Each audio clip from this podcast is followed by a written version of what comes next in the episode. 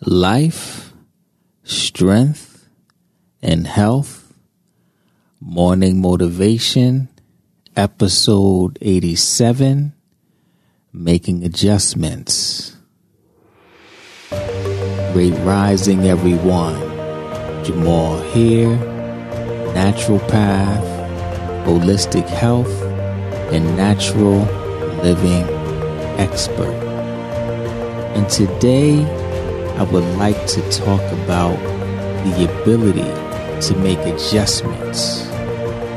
We're still in the middle of a crisis.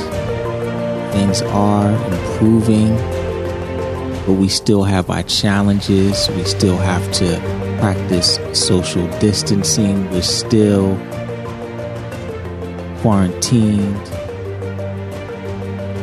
And it doesn't matter if you're listening to this during this time period or if you're past this time period and things have returned back to normal or the new normal, whatever normal is, the principles still apply, and that is your ability to make adjustments in your life Self mastery is all about being in tune with yourself to know when you're out of balance and make the necessary adjustments to get back into balance or making the right adjustments to keep you in balance. For example, right now, a lot of people are a lot more sedentary not as active as they used to be because they don't have to travel outside of the home and they're expected to stay home. So, because of that, you have to make the necessary adjustments. For example, if you're less active, then you actually require less calories. So, are you eating less? Right? That's an adjustment that that you can make. Another example of that would be making the necessary adjustments for your stress management.